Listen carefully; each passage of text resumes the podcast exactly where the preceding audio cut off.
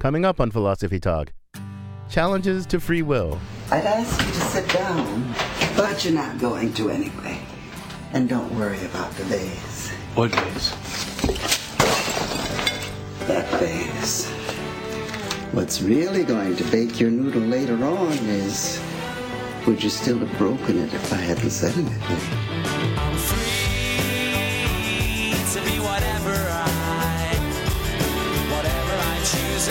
If I want. If everything that happens happens by necessity, is there any room left for free will? Should we just give up trying and go with the predetermined flow?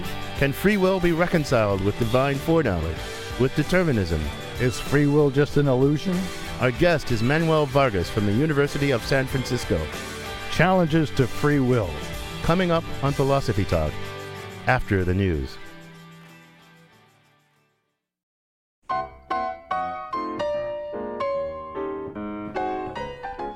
Welcome to Philosophy Talk, the program that questions everything. Accept your intelligence. I'm John Perry. And I'm Ken Taylor. We're coming to you from the studios of KALW San Francisco. We're continuing conversations that began at Philosopher's Corner on the Stanford campus. Today, challenges to freedom.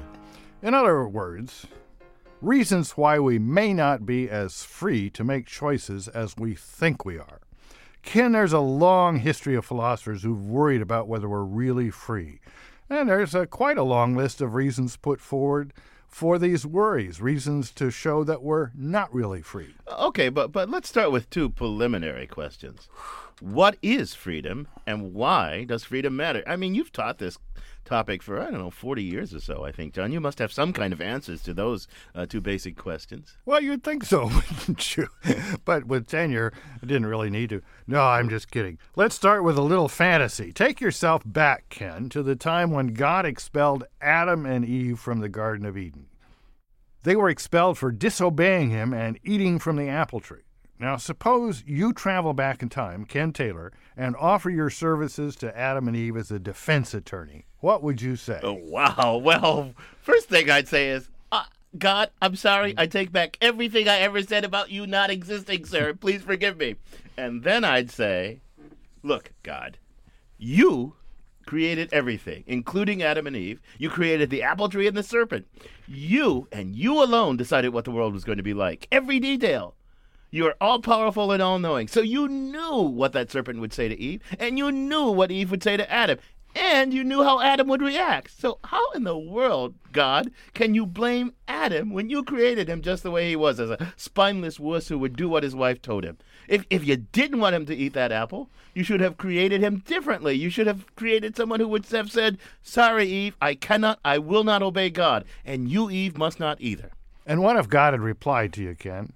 But, Mr. Taylor, Adam was free. He could have eaten the apple, or he could have refrained from eating the apple. It was up to him. It was his choice.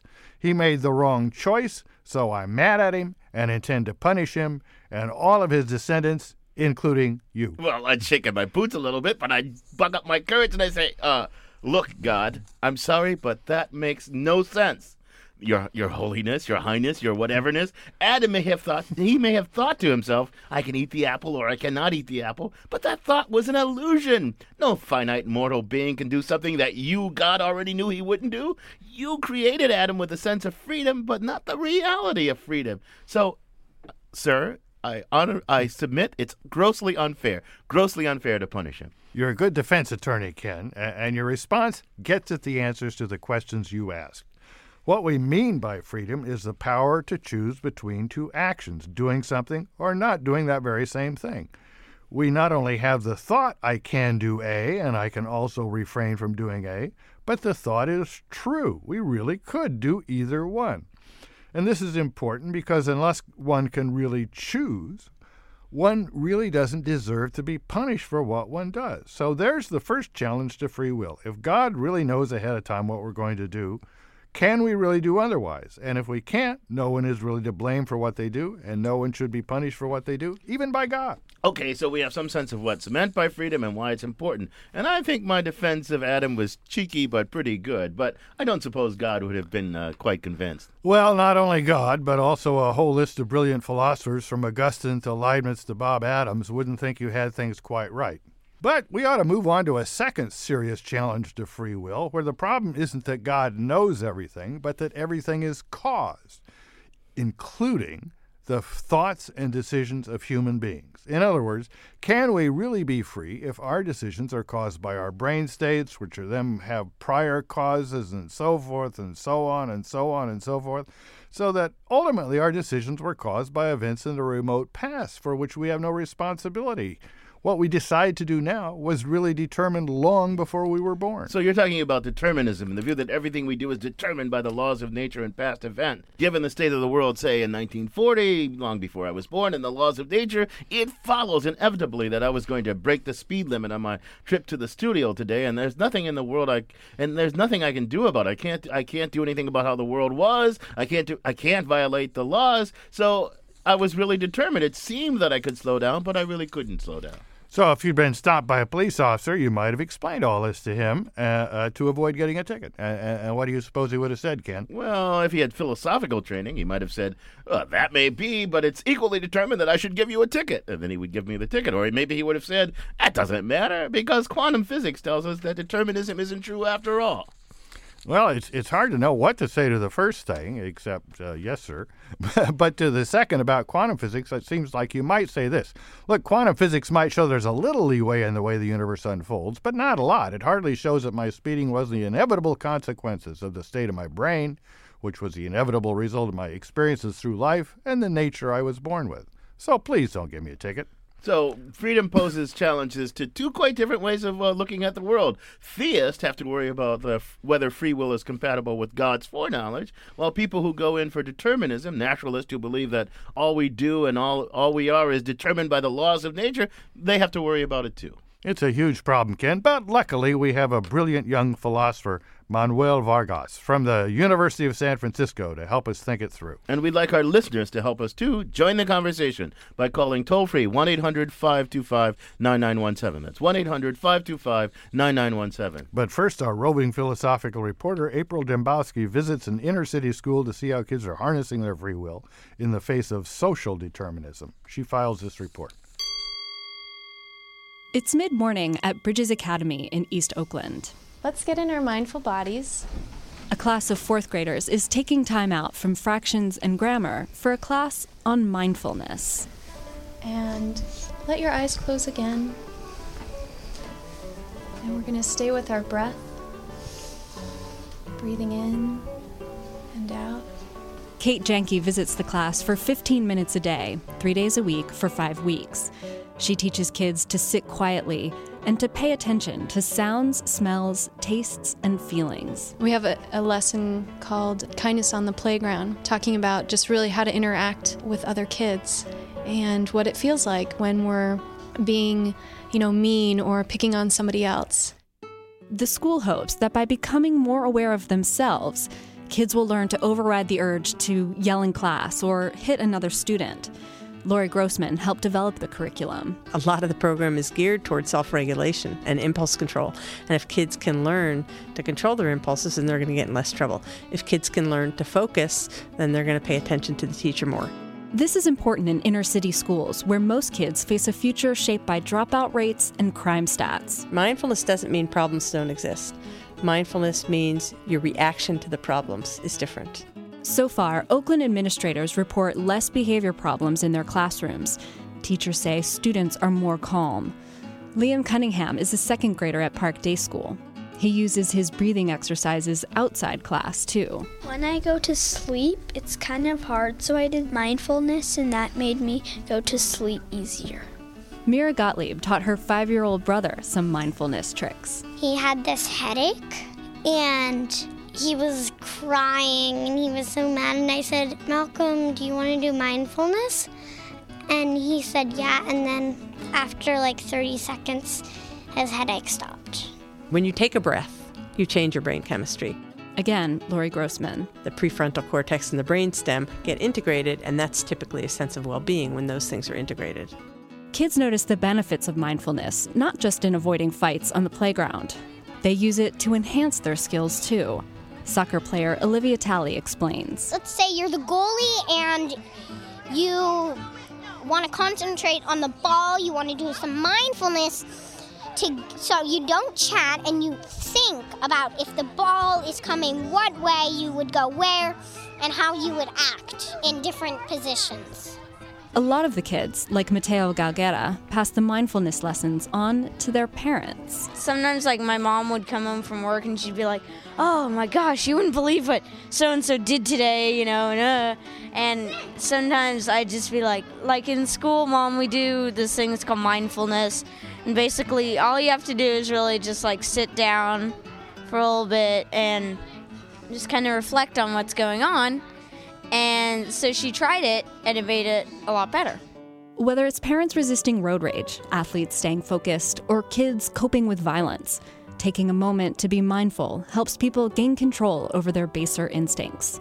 For students at inner city schools, this can be the difference between ending up in jail and ending up in college. For Philosophy Talk, I'm April Dembosky. I'm John Perry, and with me is Ken Taylor. And our guest today is Manuel Vargas. He's a professor of philosophy from the University of San Francisco, and he's also a fellow this year at the Radcliffe Institute for Advanced Study at Harvard. He's co author of Four Views on Free Will. Manuel, welcome to Philosophy Talk. Thanks. Great to be here. Manuel, what got you interested in the problem of free will? Briefly. Well, I don't know if I can do briefly, but I'll try. The uh, uh, really, it's uh, there were two things. One was just the uh, I was struck by the thought that, given the idea that we're oftentimes made up, or maybe all of the time, made up of exclusively atoms, uh, how in the world do you get things like praise and blame going for for collections of atoms, and and why did it make sense for us to be engaged in holding uh, one another responsible. And so I thought free will seems like it's going to have to be a part of an answer to that kind of question. But the other, and probably more important for me, uh, way I got into this problem was really the fault of my teachers. I, I had a few teachers who thought it was just obvious that if determinism was true, that nobody could possibly ever be free. And I had other teachers that seemed to think it was completely obvious that even if determinism was true, we still would have free will. And I was struck by this. And I thought, this is really kind of a really puzzling thing. How could these really smart guys uh, that I know disagree about something that just seems so so important? So Well- that's how I came to the problem. Well, Manuel, your your your teachers uh, and their disagreements kind of lay out a logical geography here. Uh, I, must admit, I'm really confused. When we listened to the Roving Philosophical Report, we heard about children who are learning to take more control over their lives, uh, to decide who they are and what they are, and you know, uh, be more free. And then when I look at the arguments that Ken and I discussed, it says, well, how can there be any freedom in in, in, in a causally determined system? So can you kind of lay out the possible positions so at least I'll have an intelligent choice to make? Well, so here are the, the, the classic philosophical positions. So, one is a view that uh, sometimes gets called libertarianism, not the political party view, but rather uh, the, the first and original usage of the word, which is the, the view that says that we have free will, but that if determinism were true, we wouldn't. But uh, fortunately, determinism isn't true, and, uh, and we have free will. Uh, another sort of view is one that thinks uh, that we would need to have. We'd need to have the ability to do otherwise or something like that in some robust sense. But because determinism is true, we don't have it, and so there's no free will. So there's a yes free will uh, of the sort that would be ruled out by determinism, and a no free will uh, because it's ruled out by determinism. That second view uh, gets called sometimes hard determinism or hard incompatibilism or skepticism. Right. Let me ask you a question about that. I mean, so the, so the default common sense view about what freedom is. I mean, a lot of these philosophical puzzles get generated because people think, oh, something like determinism is true because either say of something like God's divine foreknowledge or something like naturalism and the metaphysics of, of the natural world. And then the natural thought is, well, wait a minute, how could freedom be in there? And you know, if you think, well, freedom and determinism are compatible, there's no problem. But doesn't isn't the common sense view the first thought that anybody's going to have about this is that uh, uh, freedom and determinism are, are just don't go together? So a kind of libertarian notion of freedom. Well, I think it actually turns out to be a, a really surprisingly complicated thing to figure out what the ordinary common sense view is on these matters. And so a number of philosophers have been hanging out with psychologists lately and trying to test people on these kinds of things and ask they give them scenarios and ask them, "Well, what do you think about these things?" And one of the things that they've they found when they describe these scenarios and ask people to give replies about uh, whether or not they think people in deterministic scenarios are free or, or not, it turns out there's a variety of different answers. So, uh, depending on how you phrase the question, people seem to be libertarians a lot of times. Other times, if you phrase the question a little differently, they seem to, to not be libertarians at all. And then, of course, you can always get some people who will insist that uh, nobody has any freedom at all. So you've given us two two positions, libertarianism and hard determinism or skepticism, and they both agree if we have determinism, we don't have freedom. The question is, do they go which way? What do you call the other people, the people who don't think that the two are incompatible? Those folks are called compatibilists. It's a nice name uh, to help describe the position. And well, we'll, think- we'll come back and talk about compatibilism in just a minute. You're listening to Philosophy Talk. Today we're discussing challenges to free will. Are we really as free as we think we are? Our guest is Manuel Vargas, co author of Four Views on Free Will. In a famous San Francisco case, Dan White got a light sentence for killing Harvey Milk and Mayor George Moscone because his brain chemistry had allegedly been influenced by eating too many Twinkies. This outraged a lot of people. But if our brain states determine what we do, and those states are determined by causes over which we have no control, don't we all have the ultimate excuse for everything we do, whether or not we eat Twinkies? Do you think we can actually exercise free will? Join us by calling 1 800 525 9917. That's 1 800 525 9917. More about whether we're really free, whether determinism is true, plus your calls and emails when Philosophy Talk continues.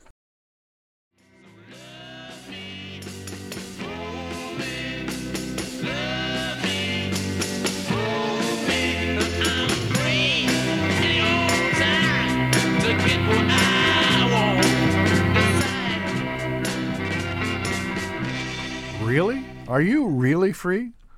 To do what you want any old time? I'm John Perry. And I'm Ken Taylor. This is Philosophy Talk. Do you believe in a God who knows every move ahead of time? Or are you a naturalist who thinks that humanity, like everything else in nature, follows the laws of nature? In either case, can you justify punishing or even resenting people for what they do? Were they really free to make the choices they made? The toll free number is 1 800 525 9917. That's 1 800 525 9917. Or email us at comments at philosophytalk.org. Our guest is Manuel Vargas, co author of Four Views on Free Will. So, Manuel, I, I, you, you were suggesting I'm wrong about something, but I still believe it. That most people, in their kind of heart, intuitive heart of hearts, see some kind of conflict between freedom and determinism. But I know there are lots of philosophers, and maybe some ordinary folk too, who think that freedom and determinism are compatible. I want to, I want you to give me your best philosophical reason. I mean, if not yours, then the best one out there for believing that that determinism and freedom are compatible. What's the best reason for believing that?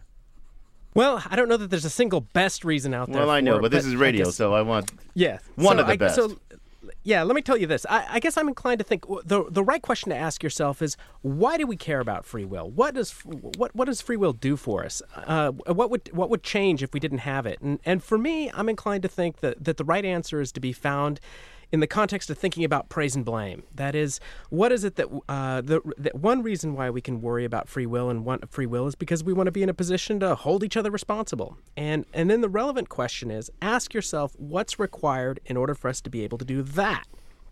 And I think that once we tell a story about what's required to do that, it's going to turn out that the things that are that we need to have to be able to be in a position to hold one another morally responsible, those powers, th- that kind of freedom that's required to do that, I think it's going to turn out that we have that stuff pretty frequently, pretty ubiquitously. Uh, uh, Manuel, that, that seems a little uh, going around the barn to me. I mean, suppose I'm just sitting here uh, and I'm looking at this sheet of paper in front of me. It seems to me uh, I can just leave it the way it is, or I can crumple it up and stuff it in my mouth. I mean, I can do either of those things. And those thoughts have nothing to do with moral responsibility. I mean, that seems pretty far down the line. Isn't it just a question of whether I'm right when I say I can do that, or I could not do that? I mean, why why can't we focus on that question? Why do we have to get off on moral responsibility? Well, I think that the the the answer is that there's a a lot of senses I can uh, in the, the the scope of philosophical uh, philosophically troubled words that look deceptively simple. I think can's got to be among the worst, um, and that's and and by that I mean that there's a lot of different ways in which we can mean can. Is it true that I uh, I can buy a Ferrari? Well, sure, I could buy a Ferrari if a whole lot of things in the world cooperated in a certain kind of way. Is it true that right now I could go down to the bank and, and pull out the money and go to the Ferrari dealership and actually get a Ferrari? Absolutely not. I don't even have anything remotely like that income, and I won't for probably the entirety of my life. But but look, So- Manuel, in, in that case, we wouldn't we would say he can't buy a Ferrari. Why? It has nothing to do with what he desires or what he doesn't desire. It has to do with his bank account. So, I mean, that seems like a, a good argument for compatibilism. Whether you can or can't do something isn't it's irrelevant what your desires are going to cause you to do. What's what's what's important is your what I'd say- abilities. What what I'd say though is that part of the the difficulty is to figure out what's the ability we're interested in.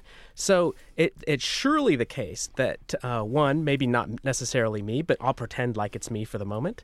Uh, in a different economy, I could go out and become an investment banker, or I could become a successful lawyer. And at that point, once we say that I can do that, and it turns out to be true that one that a successful lawyer or successful banker could buy a Ferrari, then why doesn't it turn out to be true that I too could buy a Ferrari? I want to I want to try it from a different angle. I'm still I'm I like John. I'm worried about you know putting moral praise and blame at the center of this, right? Uh, but but I'm going to come at it from a different angle. There's all kinds of praise and blame. I mean, I praise a fine work of art for its beauty. I praise suppose uh, consider an athletic competition, right? Somebody uh, somebody's stronger, faster, and is going to win. They win, I praise them. I give them the I give them the prize. I mean, in some sense, they're determined to win because they they work harder, they got better skills, all this all this stuff, right? And I praise some and I blame others. I mean, determinism has. I don't see what deter- de- determinism's no threat to that, and I don't see why that's you know. I mean, why why. I, I don't quite see what's up. Why praise and blame is the deciding thing? Because there's uh, all kinds of praise and blame. What's so special right. about moral so, praise so and blame? So I agree. There, there's lots of different kinds of praise and blame. But I, uh, one of the things I would note is that uh, there's a difference between moral praise and blame and other sorts of praise and blame. So when I go to look at the Grand Canyon, I can think, oh, there's a beautiful sunset. And I can think there's a beautiful sunset overlooking the canyon without having to think that there's any agency implicated, that there's any special kind of creature uh, involved in that kind of thing. Um, and uh, uh, one could, of course, also think that there's a, a God creator that created all of the, the beautiful scenery, but that's not important to be able to make that assessment. And you might think there's a wide range of kinds of things where we could praise or blame these things, irrespective of, uh, of any sort of special assessment that is implicated of the variety that comes out when we do moral assessment of the stuff that gets triggered when we uh, experience re- profound gratitude or, or deep resentment or indignation. Now, having said that, I think that there is this special notion of praise and blame that is tied to moral responsibility and that I think requires free will. The other thing I would note, though, is I think there are a lot of reasons why you could be interested in free will, and there's a lot of different things you could mean by free will. But but let, let- let- before you before you get too far into it, let me let me get back to your point. So you have a leaky hose. You get mad at your leaky hose. You kick your leaky hose. You say that damn hose is responsible for this mess in my yard. Uh, now you're saying when we say a human is responsible, it's it's not that same sense of responsible. Is that is, that that That's right. That it's not the same thing. Yeah, I mean, isn't that isn't that just kind of this myth of human exceptionalism that we're somehow so different that the words don't mean the same when they apply to us?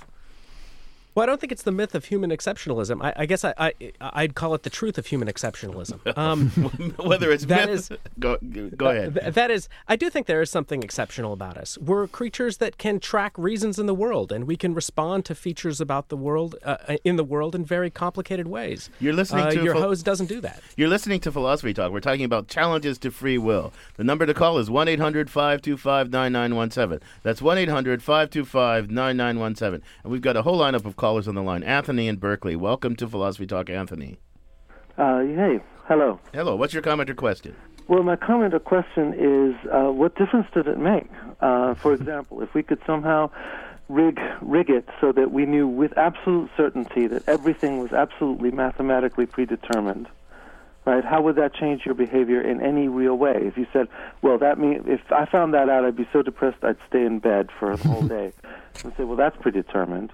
Uh, well, I'd st- I'd go to work. I'd do what I do anyway. Well, that's predetermined.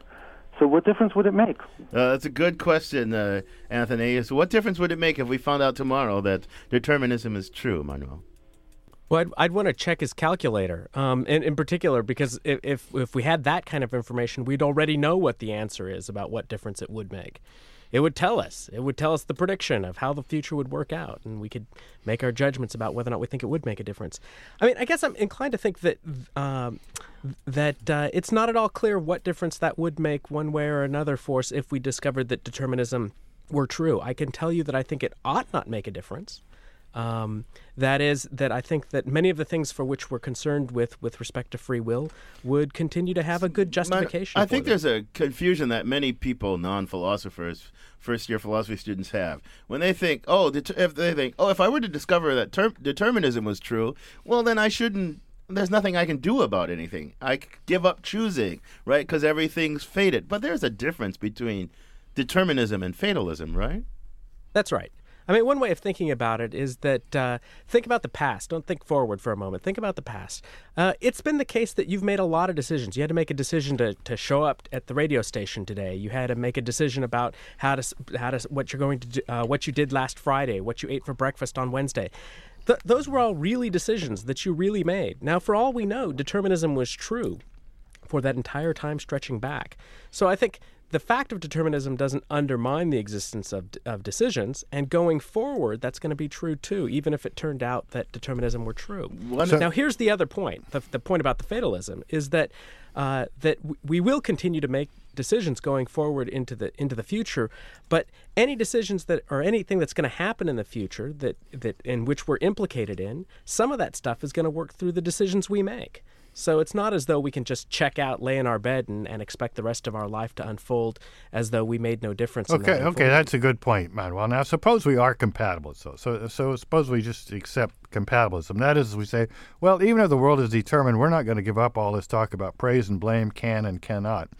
Still, aren't there degrees of freedom? I mean, take take someone who's got a smoking habit, and they've got a pack of cigarettes in front of them, and they can they. It, it's clearly, in some sense, up to them whether they take the cigarette or not. Nobody's coercing them. But in a deeper sense, are they really free if they're actually addicted? Can can can the compatibilists make a distinction between two ways of being determined, uh, uh, one of which amounts to freedom and the other doesn't? What do they say about that? Absolutely. I, I think that not only can we Briefly. make this distinction, we do it. We do it all the time. Um, and uh, think about the ordinary ways in which we make the distinction. So, uh, one of the ways we do it is we look at similar kinds of cases. So, we think a person's addicted when uh, they virtually never are able to resist the temptation. Um, that's a pretty clear case of addiction, we might think.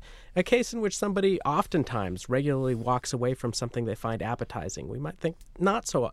That's that, that isn't a good candidate for for addiction. And so I think there are a lot of these everyday distinctions we make. Cases where somebody's coerced or where they're persuaded, uh, seduced. We have a very rich vocabulary for talking about differences in, in ways that people do things. You're listening to Philosophy Talk. We're talking about uh, challenges to freedom with Manuel Vargas from the University of San Francisco. 1 800 525 9917. That's 1 800 525 9917.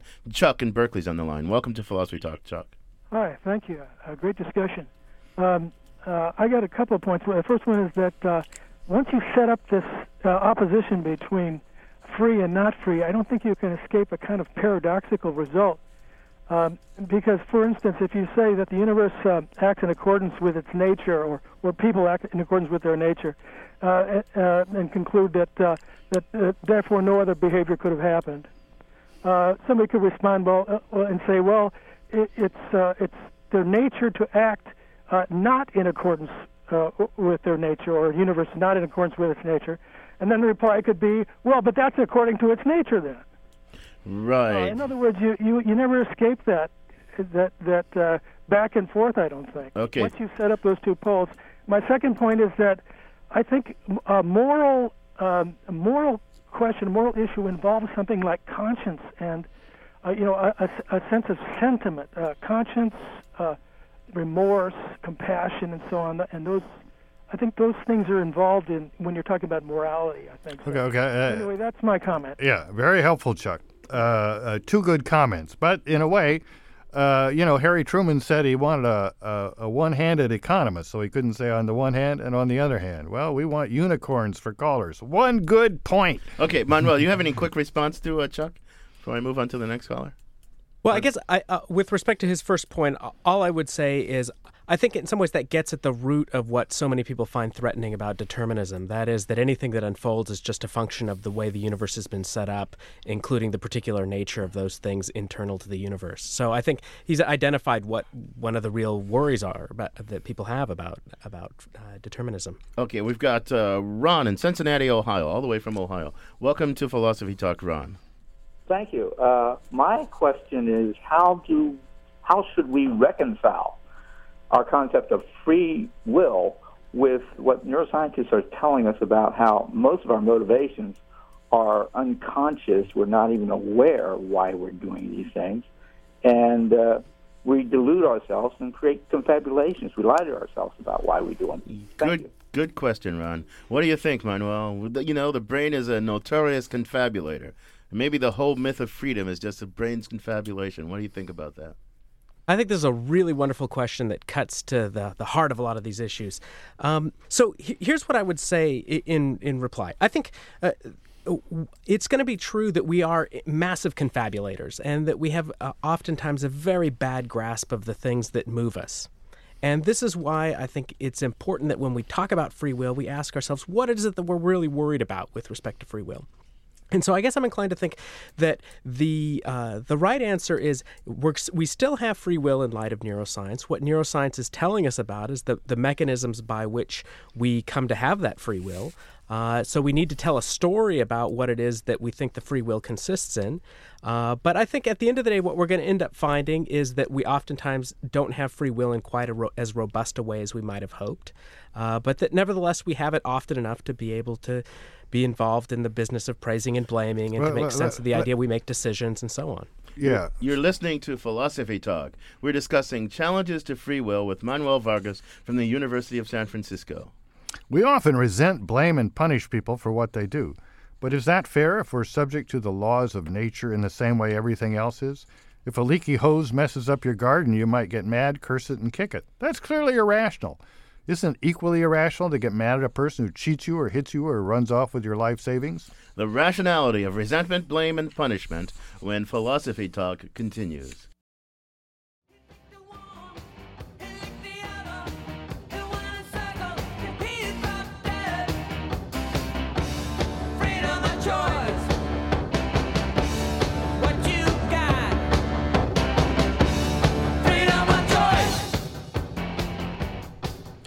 We really have freedom of choice? We're exploring the challenges to the concept of free will philosophers have worried about. I'm John Perry, and this is Philosophy Talk, the program that questions everything. Except your intelligence. I'm Ken Taylor. Our guest is Manuel Vargas, co author of Four Views on Free Will. So, Manuel, you seem drawn to compatibilism, but I know you have some reservations about it. Let, us move to the questions of what are the implications of your view for our practices of praise and blame, reward and punishment. Should we should we stop punishing people and just kind of you know send them off to school for mindfulness or something like that? Well, I actually think the the mindfulness training is is one of the right kinds of things to be doing. Um, uh, so I do think we are free, we are responsible. It turns out uh, these things uh, are maybe somewhat different than we ordinarily think about them. Uh, but uh, uh, but these these practices are, are in generally in good shape. So I think that what we really need to go in for is a kind of conceptual revision. We need to uh, change the way we think about the nature of free will, come to understand its nature a little better than we do now. And what we'll find is it's the kind of thing we, we have, we can improve on, and we can importantly just, uh, structure our environments to build it better. Wait a minute. Okay, I kind of agree with you about the mindfulness and structuring our environment, but aren't you just uh, being a philosophical cheat here? I mean, isn't the thing that we you said because you said as we think about this more, we have to give up a little bit here and give up a little bit there, but there's there's something that we've been doing all along. And philosophers came along and theologians came along and said, that's something we've been doing all along. That's freedom, libertarian freedom or something. And now you're telling us there isn't that stuff, but there's something. But uh, haven't we really discovered that there is no freedom? But, you know, the brain's a complicated thing and human beings remain complicated creatures and we have these complicated practices. Isn't, isn't freedom of the will just a philosophical fiction? Isn't that really what you're saying? No, not at all. I, I really am saying what I'm saying. That is, uh, I, I really do think that we are free, that we really are responsible, and it turns out to be like a lot of other discoveries we've made.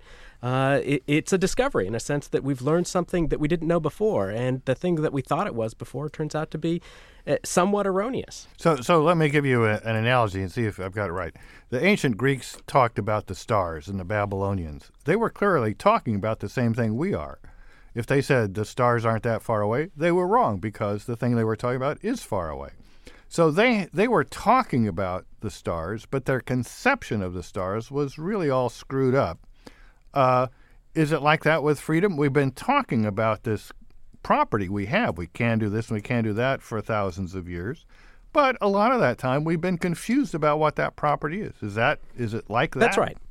Yeah, I think it's it's very much like that. So we so uh, what was playing uh, well maybe the right way to talk to make the point is just to say this that that we've oftentimes thought it required some uh, godlike power to initiate new causal chains, uh, Mm-hmm. to, to do things that, uh, for which there were no antecedents prior to us. Uh, and we used to think that's what was required to make sense of our making decisions and choices. So- and we were just wrong. Yeah, But we, turns we anyway, we philosophers and theologians were wrong. The the folk were always onto the right thing because they did this thing of attributing responsibility without regard to these philosophical puzzles. But you know, we got some more callers on the line. Hal in Berkeley, welcome to Philosophy Talk, Hal. Oh, I just wanted to say, uh, cite a quotation from Isaac Bashevis Singer. When he was asked if he believed in free will or determination, he said, "Free will. I have no choice." That's clever. Very Hal. nice, very Thank you. So you, you want to make anything? Th- thanks, for, Hal, for that. You want to make anything of that, Manuel, or should I move on to another caller? I, I don't know that I'm subtle enough to make anything useful. Well, out of I just point out that a a lot of people would say, well, you really don't have a choice about what you believe if you're a rational person. You believe where the evidence points. But it doesn't, so you don't have a choice about other things. Well, there you go. Tom in San Francisco. Welcome to Philosophy Talk, Tom. Well, thank you. I'm enjoying the show. I have just have a small point, but there was a a story that I heard from Robert Bly, uh, the Firebird, and, t- and um, a man picking up the feather, which kind of determined his course after he picked up this magical feather. And I feel in my life. Uh, I happen to be a, a surgeon here in San Francisco. If I decide to do a surgery, then I have the free will to decide if I'm going to do it or not. But once I decide that, that I'm going to do this surgery, then my uh, my actions become very determined after that and controlled by many other things than my free will. And so I'm, I'm deciding to follow a certain course of action. So I think both are true. I'm, in marriage is often the same thing. I have the ability to choose, but once I've chosen, then I'm chosen to follow a set of uh, determined needs. And in fact, I rely on that. Well, T- Tom, th- thanks for the call. I mean, once you choose, there's a rational course of action, and if you're rational, I mean, because there are means to your ends, then you're going to follow out the means to your ends. So that's not really a threat to freedom. That just shows that rationality can determine how, how you do things. But Mama, I want to press you on one last thing about your your view. So you think, philo- I it seems to me that you think, and I just wonder if you think this is something in general, that philosophy and theology kind of made a mess of freedom. Because where do these idea of libertarian freedom come from? You are you said that we do these psychological experiments and they and people's intuitions about freedom they go every which way and that. But is it that you think that philosophy and theology just made a hash of the notion of freedom and the folk all along were unto you know how we go about attributing moral responsibility Oh, I think the the folk have made a hash too. I mean, uh, uh, and that is, uh, I, I think some of the impetus for uh, believing in something like libertarian free will just comes from the phenomenology, the experience of, of first person deliberation. When we decide to do something, it sure feels like we could go one way rather than another. And with some not entirely crazy assumptions, uh, I think a lot of ordinary folk are led to conclude that they really do have this ability to do otherwise, holding fixed all sorts of So, facts y- about wait the a world. minute we can't go one way or the other it's determined yet we are free is that what you're saying it's not So the case that we can go one way or the other but we're nonetheless free i'm puzzled Well, I. Uh, so here's what I think. I think uh, even if determinism is true, and I don't know that it is. In fact, there's lots of disagreement about um, about whether or not creatures at the level of description that we are, uh, you know, big swarms of atoms, whether or not it makes sense to think of us as determined or not. But even if you thought we were, uh, I think it, it's still going to turn out to be the case that, in the sense of being able to do otherwise that matters for our, our practical lives, we can do otherwise. Well, I'm I'm relieved because I really think I can do otherwise, determinism or not. Uh, uh, but but uh, uh it's been fun fun talking to you, Yeah. Manuel. I, um, we haven't told our listeners, I haven't disclosed here that Manuel was a student at Stanford, so we all know each other pretty well, and it's been great to get back talking to him. Yeah, so on that note, we're going to thank you for joining us. You left us with some hopeful thoughts about freedom and responsibility and all. Thanks a lot, Manuel. Thanks for having me on. Our guest has been Manuel Vargas, professor of philosophy at the University of San Francisco, co author of Four Views on Free Will. So, John, you've thought about this stuff for a long time. You told me you're writing a book about this, right? So, Uh, did you learn anything today? Uh, oh, I always always learn a lot listening to Manuel and listening to you, listening to our callers. Uh, but I, I, I didn't learn that there's anything wrong with my own theory. So when the book comes out, I'm afraid this whole thousand year old problem is just going to have to be put to rest. Can you put your theory briefly in 30 seconds? So I'm, I, you know. can, can you give me a little yeah, bit? Yeah, I think uh, the properties we have that we can do this, we can do that, are just are, are properties we have in virtue of general physical abilities and our circumstances. And I don't think determinism is any threat to them whatsoever. Oh yeah, John. But wait a minute, that's an easy out. I mean, that's an easy out. Sure, there's a sense in which we can do this, can do It's that. It's not a sense. But It's not a sense. That's like saying there's a sense of water in which it's the tears of angels, and there's the sense of water in which it's H2O.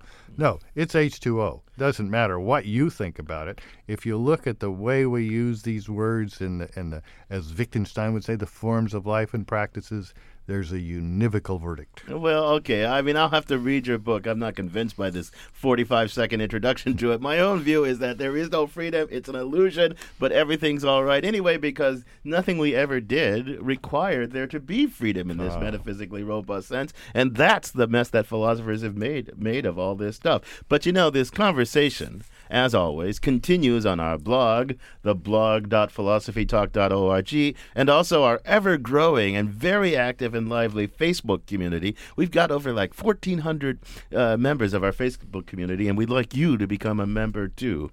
And in addition, you can download podcasts of our program from our website as well. Now let's take philosophy talk to the movies.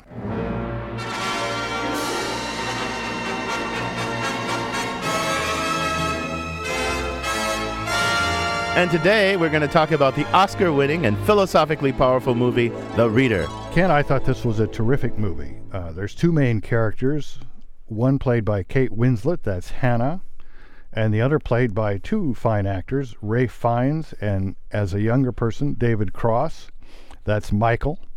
And when he's 15 going on 16, they fall into a tempestuous affair for a summer. And you've got to you've got to remind uh, our listeners who may have not yet seen this wonderful movie, The Reader, that this fair takes place in post World War II Germany. I think the year is 1958, but the affair ends abruptly. She just disappears one day. And he sees her only years later, I think it's eight or nine years later, when he's a law student during this Nazi war crimes trial. And she's one of the defendants in the trial. I was working at Siemens when I heard the SS was recruiting. Did you know the kind of work you'd be expected to do? They were looking for guards. I applied for a job. And that sets up the big moral uh, dilemma I- in the movie. That's not what I focused on. I saw it as mainly a story about two generations of Germans and the issue of moral luck. Germans in this younger generation have to face the fact that their parents, their teachers, this older generation, uh, were involved in, to some degree, with some degree of complicity and knowledge, uh, the Holocaust. And on the one hand, they recoil. On the other hand, they, they, they can't help but see that it's their moral luck being born a generation later and not having to face this that spells the main difference between them and their parents. And I think the climax of the movie is during the trial when when the judge is berating her for for the way she treated at that time and before these prisoners that she saw it as her duty to pick certain prisoners to be sent to the death camps and so forth. Let me rephrase. To make room, you were picking women out and saying, you and you and you have to be sent back to be killed. And she looks at him and she says, Well, what would you have done? John, I think you're really onto something important. You you talked about the problem of moral luck. Let's I want to emphasize that a little bit more. So imagine, uh, just take an example. A truck driver is driving down the street, right, and he hasn't uh, repaired his brakes. He has faulty brakes, and he hasn't repaired his brake, and nothing happens. He gets home safely, right? Another truck driver. Same situation, driving down the same street. He hasn't checked his brakes. A kid jumps out in front of the truck at the last minute. The truck driver runs over the kid and smashes him, and the kid's dead. We think, what a horrible thing. What a horrible thing. We'll put him in jail f- probably for vehicular manslaughter. The first driver was in no way different from the second driver, except the second driver was unlucky in that the kid jumped out in the street in front of him. Well, moral luck. What does it have to do with the story of Hannah and Michael and the Germans after the war? What does well think of Hannah. She's a perfectly ordinary person.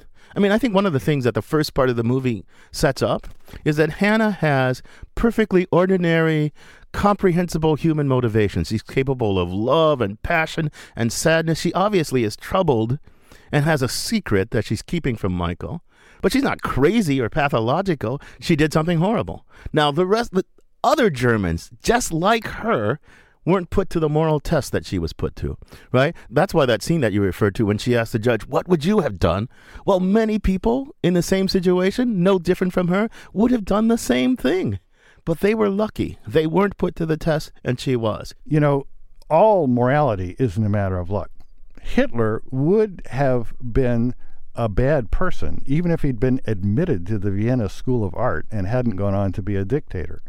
Hannah, on the other hand, is in a situation where she does something horrible because she's unlucky, but you can imagine her leading a life where she doesn't do anything all that bad to anyone. You can imagine her leading a life where she doesn't become so self absorbed as she does. I have to say, one of the New York Times film critics, Manohla Dargis, finds this a morally offensive movie because we feel a deep sympathy for this woman, despite what she did during the war. But think of the Jewish survivor of this thing and her attitude toward uh, Hannah and Michael when, when Michael comes to visit her toward the end of the movie. What are you asking for? Forgiveness for her? Or do you just want to feel better yourself? My advice go to the theater if you want catharsis. Please go to literature. Don't go to the camps. Nothing comes out of the camps. She is uncompromising in her refusal to grant any kind of absolution to Hannah. And the movie does not challenge that as an illegitimate attitude. The movie accepts that as one way that you can respond to this horror. So moral luck is is a theme that goes in and out of every scene in the reader in a in, in a completely fascinating and philosophically rich way. What we feel isn't important. It's utterly unimportant. The only question is what we do. If people like you don't learn from what happened to people like me, then what the hell is the point of anything?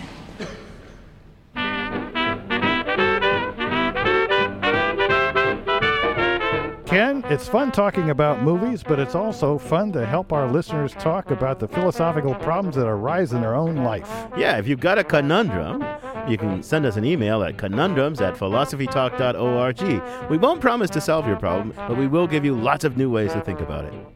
Philosophy Talk is a presentation of Ben Manilla Productions and the trustees of Leland Stanford Junior University, copyright 2009. Our executive producer is David Demarest. Our production coordinator is Devin Strolovich. Our directors of research are Daniel Elstein and Cole Leahy. Lael Weiss is our webmaster. Also, thanks to Zoe Corneli, Merle Kessler, Corey Goldman, Jennifer Jensen, and Mark Stone. Support for Philosophy Talk comes from the Templeton Foundation. Also, from various groups at Stanford University, the Friends of Philosophy Talk, and the members of KALW San Francisco, where our program originates. The views expressed or misexpressed in this program do not necessarily represent the opinions of Stanford University or of our other funders. The conversation continues on our website, philosophytalk.org. I'm John Perry. And I'm Ken Taylor. Thank you for listening. And thank you for thinking.